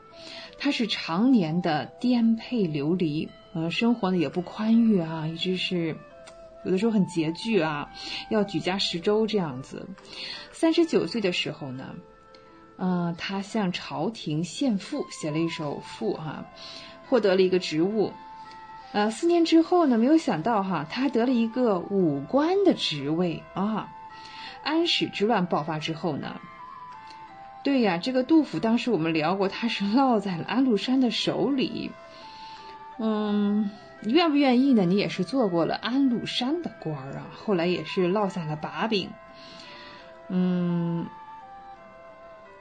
安禄山被打败之后呢，杜甫又重新获得了一个职务，但是时间不长，就是因为这个原因又被免职了。这样一来呢，生活就更加困苦了。真要说起生活条件哈，嗯，李白比杜甫好了一些，好了很多。所以杜甫的诗呢，抒情的色彩比较淡，但是他引经据典是比较多的，更多它体现的是人民疾苦，还有这种，哎呀悲怜苍生的怜悯之心吧。对于儿子，嗯，被征召入伍的母亲啊，因为战争而手足离散的兄弟，以及对自己的家人啊，当时呢，杜甫回到家人身边的时候，发现哈，家里的人以为呢，他在战乱当中呢已经去世了。哇，这再一次见面是怎样的心情啊？这与李白一样，杜甫也是同样感叹人生的短暂。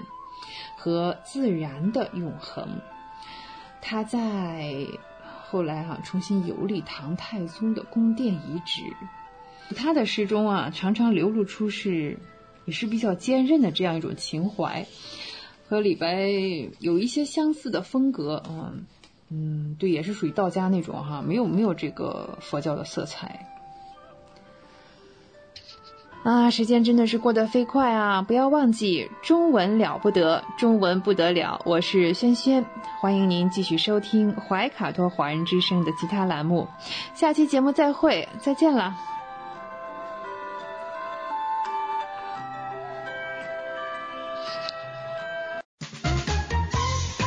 娱乐八卦聊一聊，吃瓜群众闹一闹。怀卡托华人之声中文广播。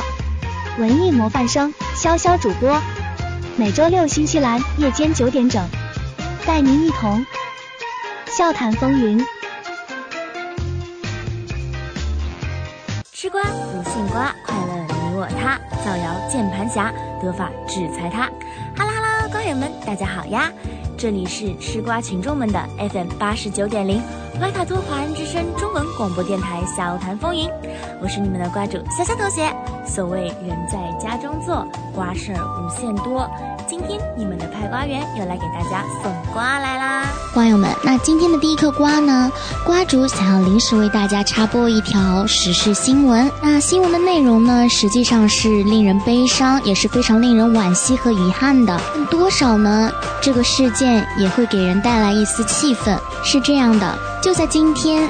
五十七岁的捷克知名女歌手哈娜霍卡因为新冠肺炎而不治身亡，并且据媒体报道，哈娜霍卡所获的呢，正是现在来势汹汹的奥密克戎。那为什么说这是一条充满了悲伤以及遗憾和气愤的新闻呢？这就要从哈娜霍卡她本人说起。那哈娜霍卡呢，她实际上是一名反疫苗人士，他倡导。不注射疫苗，甚至啊，他也会嘲笑自己身边打了疫苗的人。就在两天前。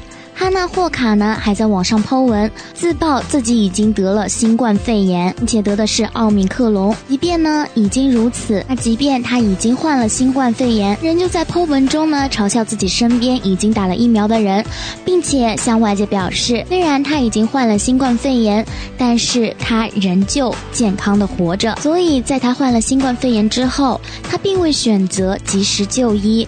或者自行隔离，是仍旧继续和家人住在一起。那此前，哈纳霍卡的儿子呢向媒体透露，他的母亲是在两天前出去散步回来之后，感到自己的喉咙不太舒服，并且伴随着有感冒、发烧等症状。随即呢，就在今天，他的母亲离开了人世。那实际上呢，这个事件之所以令人感到悲伤和遗憾，是因为新冠肺炎呢又再一次的将一个活生生的生命，在短时间内从我们。的身边带离，这令人感到非常的悲伤。而哈纳霍卡卡呢，是捷克一位非常非常知名的老牌乐队的主唱，在捷克呢，也可以说。是一位非常知名的歌手了。突遭此变故，杰克又失去了一位非常知名的女歌手，可以说非常令人遗憾。为什么会令人感到气愤呢？不得不说啊，即便是现在的疫情与刚开始相比，看似已经有了好转的趋势，但我们仍旧不可以忽视病毒的可怕性。所以。瓜主在这里呢，还要积极的呼吁各位收音机前的听众朋友们，出行一定要做好防范，回到家啊也要及时做好消毒防范措施。那在防范疫情这件事情上面，简简单单的戴口罩这么一件小事上面，不仅仅啊是对于自己安全的防范，更多的呢也是对周遭人的一种负责。用中国的一句俗话来说，这种时候。防范措施就是有总比没有好。而至于打疫苗这件事情，虽说仁者见仁，智者见智，但还是那句话，有总比没有好。好了，那瓜主今天的第一则新闻就播报结束了。先播放一首歌曲，歌曲过后进入今天的第一颗瓜。那不要走开，我们马上回来。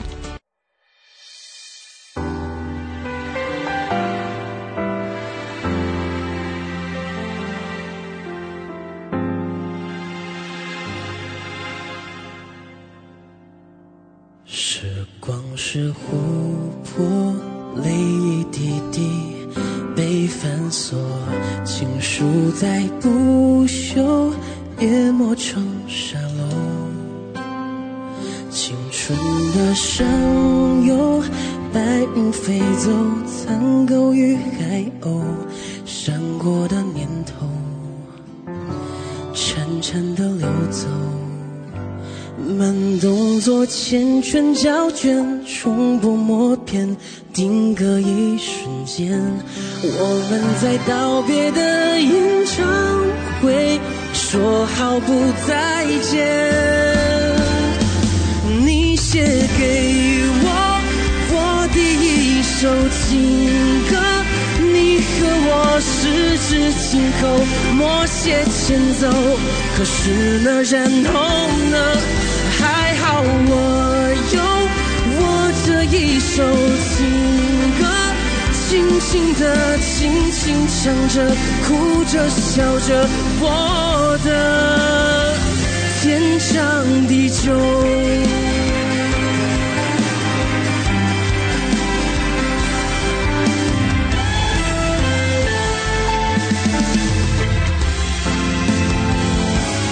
你写给我我的第一首，你和我十指紧扣，默写前奏。可是呢，然后呢？还好我有我这一首情歌，轻轻的，轻轻唱着，哭着，笑着，我的天长地久。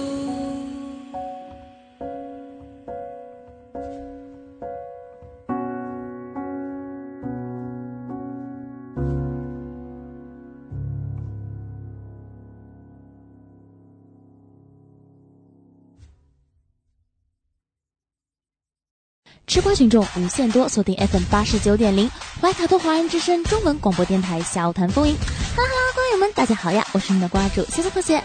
那今天带来的第一颗瓜呢，是有关于白兔这对姐妹花的，实际上也不是什么大瓜啦。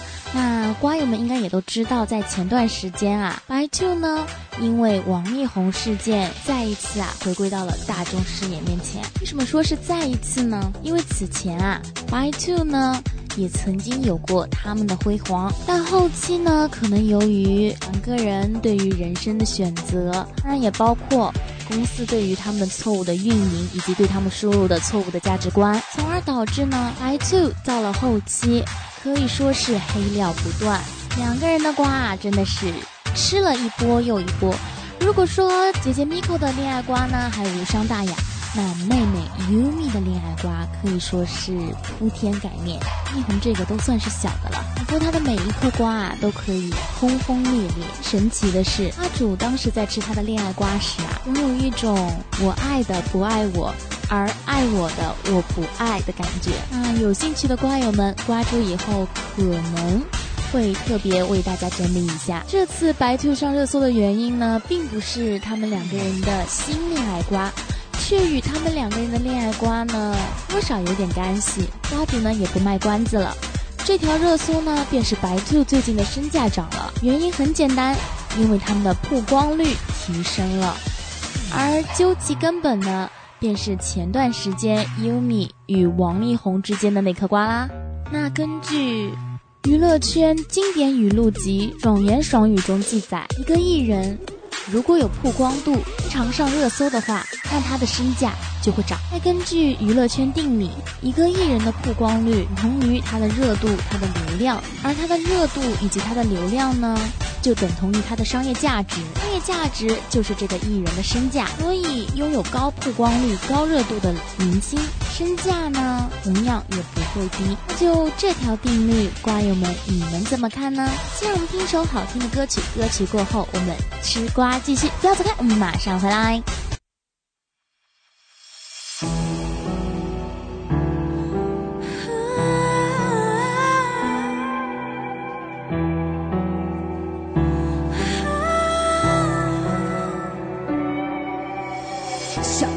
知道没人会问我是如何回家，又到了周末，心里格外的沉重，脑海中浮现你一句句带刀子的话，像一出老鼠一样缩在阴沟里，不敢遮住灯光之下，天天被踩在脚下，我无处可逃，无人可寻，无力挣脱，因为随着时间推移，阴影会褪去，忍不住哭泣，我不是垃圾，我努力相信那些嘲讽不是你的错。幸运。我畏惧身边人善意的目光是一种陷阱。要我成为谁呀？到底我是谁呀？镜子不会画，天真小孩擦上又憔悴的脸庞，看不到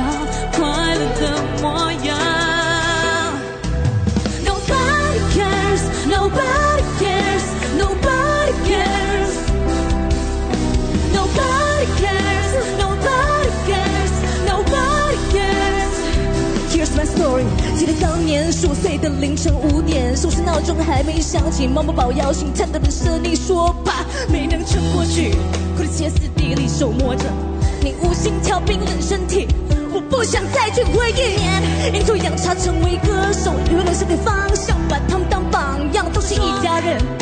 你们没颜值传奇，只能出几张名誉，根本不是公关不听喜欢就把你替换。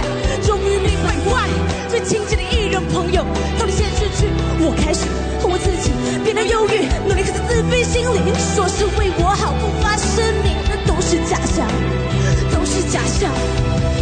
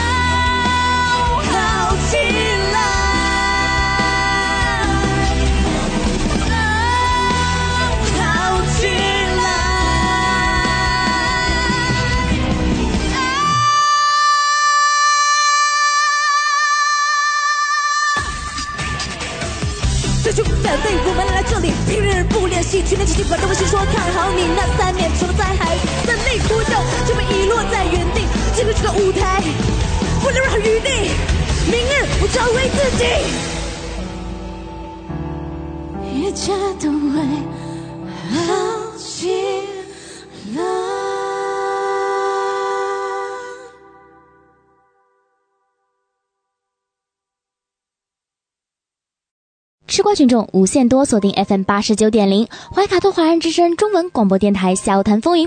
Hello Hello，瓜友们，大家好呀，我是你们的瓜主小小同学。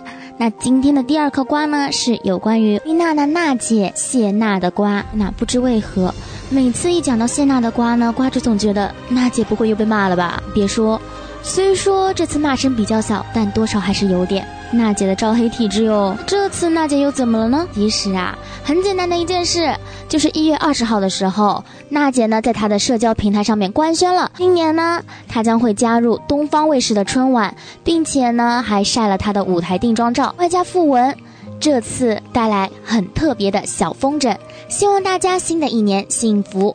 照片中的她呢，身着白色礼服，留着标志性的短发，对着镜头呢是笑得非常开心的。那实际上呢，这就是一则非常非常简单的有关于娜姐在工作上安排的一条资讯而已。此前啊。娜姐呢，也在湖南卫视的跨年演唱会上演唱了新歌《小风筝》，并且表示这首歌呢是她献给女儿的。这次在东方卫视呢，将和自己的老公张杰一起演唱。他俩近年来啊一同现身，并没有早些年多了。只要他俩一同现身，一定看点十足。这次呢，他又与张杰许久都没有同台，所以呀，对于这条消息呢，粉丝们还是表示非常期待的。也正因为。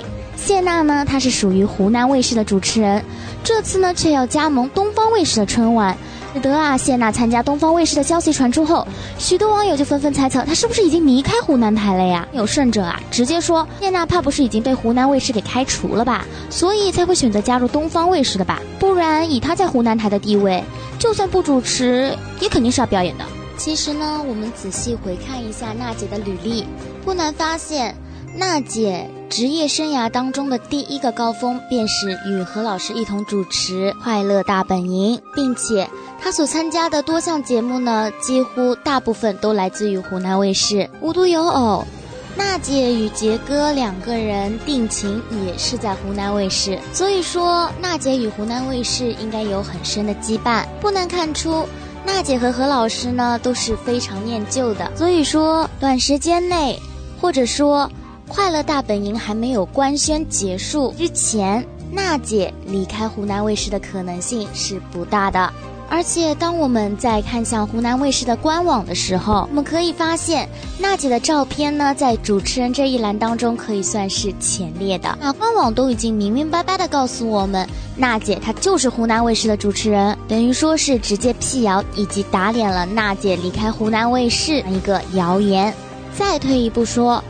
快乐大本营呢，虽然没有公布停播的原因，但是啊，有工作人员呢就曾经回应表示，快乐家族呢并没有解散，他们都留在了台里，只是暂时呢没有工作安排。当然了，网上呢也有传闻说，关于快本的停播其实是广电另有安排。所以说啊，我们可能还是有机会可以看到他们五个人一起主持快乐大本营的。再退一万步说。娜姐目前还宣布要参加《朋友，请听好》呢，这档节目可还是湖南卫视出品的哟。由此可见啊，娜姐参加东方卫视的春晚也只是应邀而已。那她在二零年的时候还参加过央视春晚呢，都是工作安排变动啦，和离职是半点关系都扯不上的。综上所述，娜姐的大部分履历以及她大部分光辉时刻都在湖南卫视。并且呢，对于工作了那么多年的老东家，肯定是有感情的。这也可以直接证明娜姐是不会随便离开湖南卫视的。不过，不管娜姐以后在哪里，只希望她以后可以一直走花路吧。先让我们听首好听的歌曲，歌曲过后节目继续，不要走开，我们马上回来。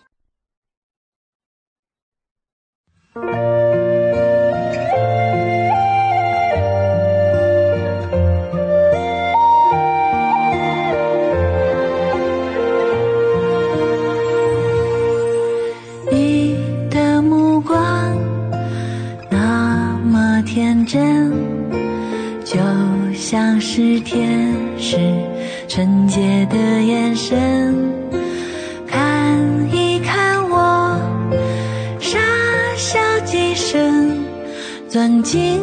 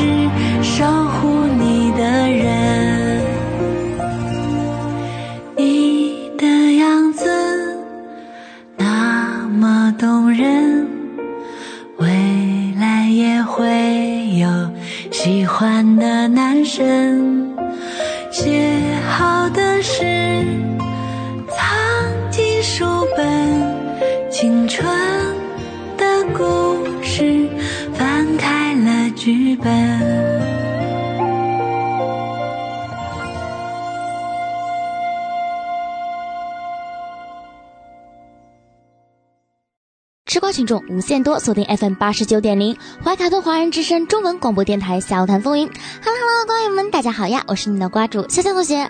瓜友们，二零二二年开年第一部 S 级古偶剧它来了，它带着观众朋友们的意难平，他带着近几年古偶剧男主必定发福、必定发腮、必定没有脖子，也带着各式各类的吐槽来了。说到发福这个点哈，近几年 S 级家的。古偶剧就不能给我一个陈情令版的男主角？那明星们难道就不用身材管理了吗？看看近期的古偶剧，李易峰、陈伟霆、徐凯，甚至连武力王一博、王一博同学没有逃过发福发胖这样一个魔咒。当然啦，王一博呢是个例外，因为他是故意增肥的，为了另外一部剧。其他的这三位啊，特别点名一下。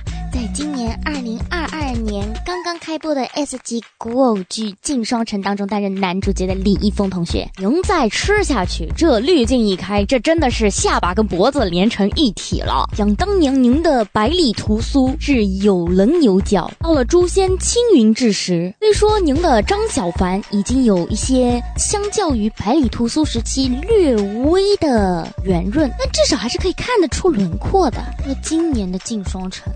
不知道是后期小哥哥这磨皮滤镜打得太大呢，还是您真的已经您的脸属实是有那么一点点的圆润可爱。其实李易峰呢，他胖点倒是没啥，毕竟颜值摆在那里嘛，耐不住靳双成他的男主在书中的形象，那就是消瘦的类型啊。而无理李易峰同学现在所展现出来的体型，多少有点与原著不符啊。再加上李易峰与陈钰琪，该怎么说呢？他们俩的 CP 感真的略微有那么一点欠缺。要知道，李易峰当时可是与陈钰琪，他的老板的前闺蜜饰演 CP 情侣的人啊。与陈钰琪待在一起，说呢，总觉得多少还是欠缺了那么点酥感。加我不知道是导演的表现手法，还是剧情的需要。一双城呢，总有种按着你的头去磕糖的感觉。每次男女主一演起感情戏吧，是古偶的那一套，肢体接触外加慢放 BGM。巧的是，两人的眼睛呢也都特别的大，对视的时候呢就会显得有那么一点的木讷，使得瓜主在看剧的时候，经常有那么一瞬间联想起的竟然是眼睛瞪得像铜铃，好嘛，出戏了。而可能也正是因为两位主演的眼睛特别的大，所以瓜主啊一不小心呢就经常注意到他们的眼妆上。陈钰琪，她的眼妆啊，还是一如既往的好看。但李易峰怕不是在这部剧当中得罪了他的造型师，是说他的造型师姐姐比较偏爱韩系粉色系的眼妆，那比陈钰琪还要粉嫩的粉色珠光眼影是怎么回事？粉色珠光眼影就算了，在眼角的时候竟然还用粉色珠光眼影将眼尾拉长，画成了眼线，这样也就算了，还没有用阴影加深眼窝。来，武力峰峰啊，在这部剧当中就已经有那么一点点相较之前的发福了，好嘛。粉色系的眼影，你的李易峰的眼睛呢就有一点点肿，一旦眼睛肿了之后呢，就会显得他的脸呢就更加的圆润，使得易峰在上镜的时候后呢更加的富态。毕竟，镜头上与现实当中可是相差许多的。但凡你在生活中只是胖了那么一斤，可能你上镜就是胖十斤的概念，是辛苦了吴丽李易峰了呀！来说说这部剧的造型吧。花主看了一眼男女主的造型，不禁感叹：都是 S 加的古偶剧啊！男女主的服装造型是刚从隔壁千古绝尘家扒下来的吧？仔细看女主角的造型，不能说一样。只能说是也太像了吧！造景呢，好家伙，百分之八十靠的是绿幕，就一根建模柱子搭在那里，就可以在一集当中，当场景转换的时候都看到它，势必要将这根建模柱子用到淋漓尽致啊！不过呢，还是那句话，毕竟这部剧呢也刚刚开播，要知道《千古绝尘》刚刚开播的时候也是一片吐槽声，最后却是真香打脸。瓜主就是其中之一。那今年的这部 S 加的镜双城会不会让瓜主打脸呢？朋友们，请拭目以待。那今天所有的娱乐瓜呢就都吃完了，瓜友们觉得怎么样呢？休息一下，听一首好听的歌曲。歌曲过后呢，你们的电影瓜主即将上线，为大家带来本周的电影推荐。那不要走开，我们马上回来。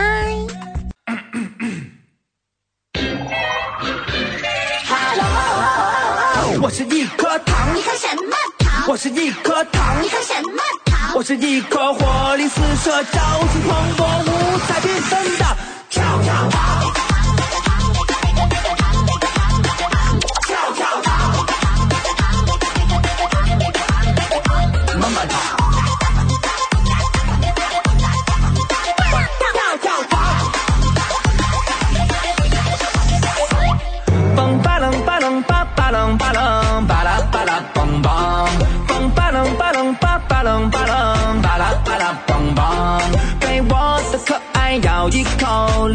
都失踪。谁巴隆巴隆巴巴隆巴隆，天酥软你骨头。马亮沾着彩虹，画出了个我相送。奔着你冲向勇，就像拦不住的风。风巴隆巴隆巴巴隆巴隆，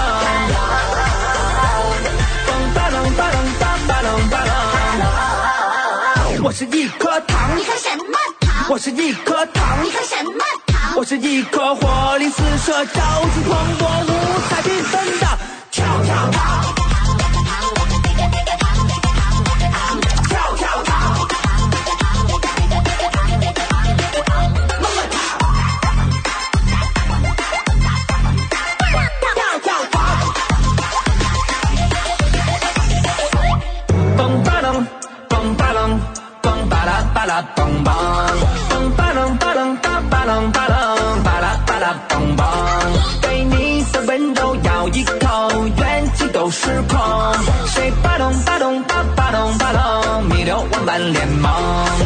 马亮沾着彩虹，画出了个我相送。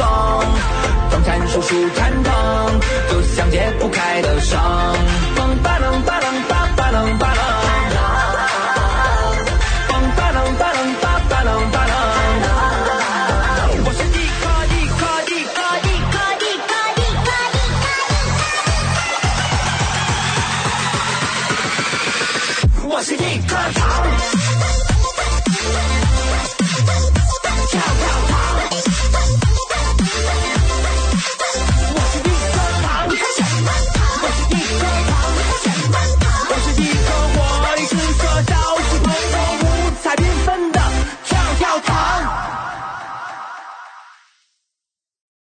听众无限多，锁定 FM 八十九点零，怀卡托华人之声中文广播电台下午谈风云。哈喽哈喽，观友们，大家好呀，我是你们的瓜主小钟同那在本周的电影推荐呢，瓜主为大家带来的是由姜之恩执导、黄仁浩编剧、曹承佑。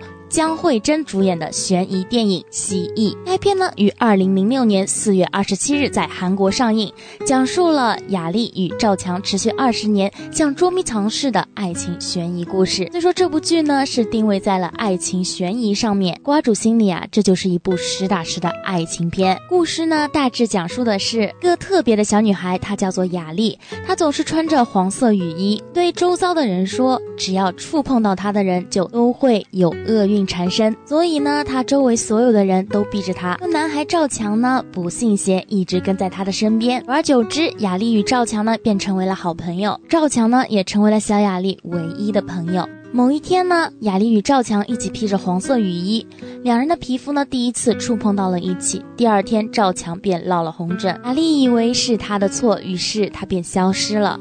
而就这样，他们失去了联系。转眼十年的岁月便过去了。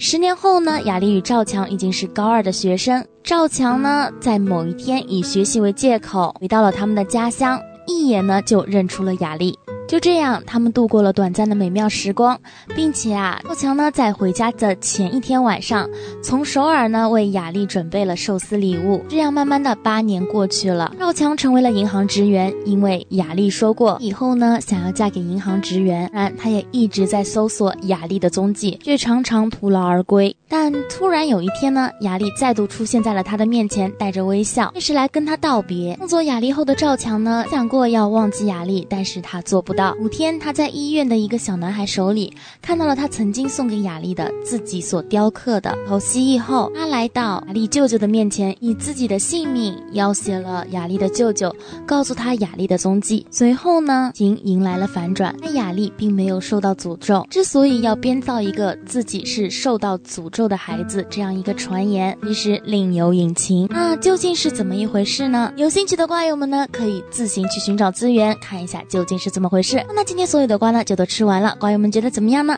想要继续和潇潇同学一起吃瓜，以及喜欢电影的小伙伴们，就一定要记得在每周六收听我们的怀卡托华人之声中文广播电台《笑谈风云》，我会在这等着你们。那我们下期节目再见，拜拜。好的，时间来到了快要九点钟，我们今晚黄金时段的播音也将告一段落。在这里，我们也感谢怀卡托华人之声主播轩轩和潇潇为大家带来的。中文了不得和笑谈风云，在这里提醒各位听众，如果您喜欢这两档节目，您不妨关注我们每周六晚上九点钟中文了不得的首播，还有每周日晚间九点钟笑谈风云的首播。好了，那今晚主播奥斯卡、小峰、轩轩和潇潇在这里共同祝愿各位听众朋友们晚安。通过博亚文创微信公众服务号收听直播的听众朋友，您可以继续收听我们带给您的二十四小时精彩的广播节目。我们和您相约在下一个黄金时段空中电波，再见。怀卡托华人之声，音质天成，悦动人生，伴我随行。怀卡托华人之声，音质天成，乐动人生，伴我随行。You are listening to Waikato Chinese Voices. Follow our radio, share the world. 您正在收听的是 FM 八十九点零怀卡托华人之声广播电台节目，我们在新西兰为您播音。